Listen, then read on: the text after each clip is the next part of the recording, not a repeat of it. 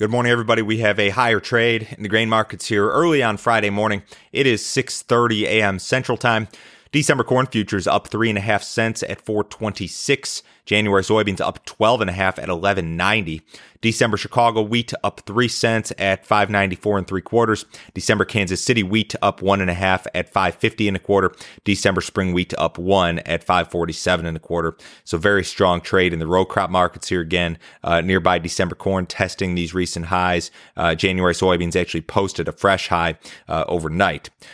Soybean sales, export sales are weakening a little bit. Uh, last week's sales of 1.387 million metric tons were a marketing year low, and uh, the previous marketing year low was just the week prior. So uh, we've backed off in terms of weekly sales the last couple of weeks. China accounted for 76% of what was sold on the export market last week, so China still an aggressive buyer, buyer here. Now, overall, commitments for the marketing year are still record high for soybeans. They exceed the previous record from 2016, I think by 31%. So we've still got an incredible looking book of soybean export sales here, but uh, we have seen weekly sales back off here over the last uh, couple of weeks. USDA has not reported a flash sale of corn or soybeans to China this week. The last flash sale we saw, I think, was was a sale of soybeans on November 6th. So going back two or three weeks. Um, there's been a lot of trade chatter uh, suggesting suggesting that China would be back for uh, more corn and more soybeans. We just haven't seen that confirmation yet. Uh, perhaps it'll be today at 8, 8 a.m. Uh, Central Time. That's when the flash sales are reported. We saw a small corn sale to an unknown destination on Wednesday morning. Soybean planting in Argentina is moving faster following recent rains. Uh, after an improvement in rainfall, soybean planting regained momentum. That's what the uh, Grain Exchange in Argentina said in a report. They estimated that 28.8% of the country's 42.5 million acres have been planted. That's a pace that's about 2.5% behind last year. Corn planting in Argentina, 31% complete. That's 14% behind last year's pace. A lot of weather forecasters continue to discuss the possibility of this year's La Nina event bringing widespread dryness to South America.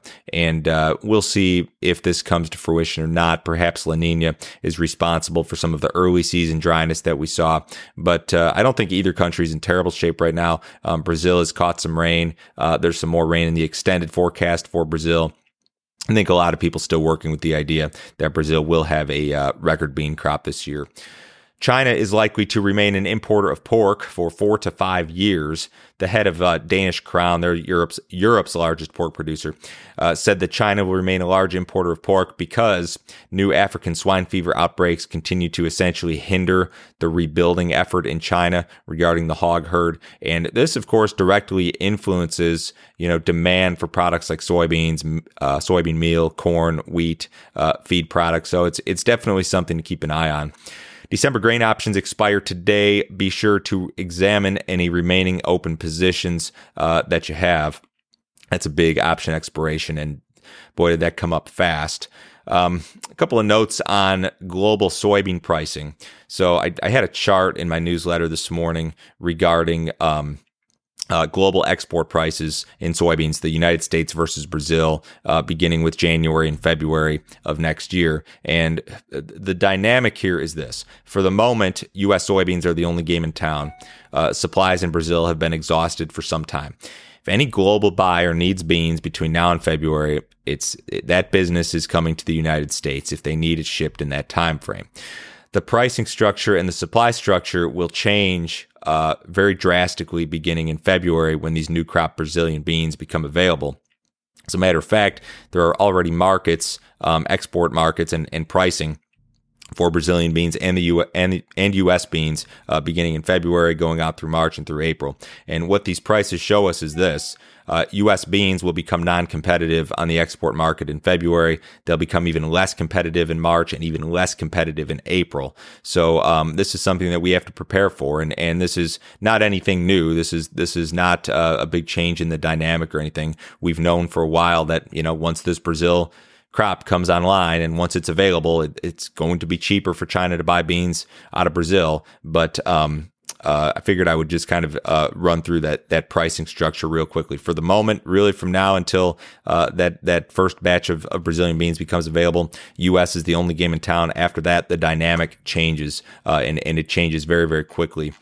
Corn markets acted well. Again, we we almost posted fresh contract highs in the nearby December contract overnight. Um, fears regarding additional shutdowns, uh, COVID, um, reduced demand via the ethanol industry, they have not really impacted this market at all. Um, the market appears to be discounting an even stronger export program, I think, or perhaps maybe a lighter U.S. crop. I mean, it's it's not uh, you know historically a, a, a, big thing that USDA would make a big adjustment to the crop after October or November, but they made a big adjustment in November this year. And I guess there's nothing to say that they couldn't do it again. But I, I think the export deal is probably the bigger thing. Um, carrying the corn market still a lot to be desired there. Uh, five and three quarter cents from Dees to March this morning. Soybean market again acting incredibly well. Um, it's it's fairly obvious that demand is not being reduced very much despite this big surge in prices. Uh, crush is as strong as ever. Export sales have backed off a little bit, but remain very good overall. So really, you know, like I said, U.S. is the only game in town here till about February.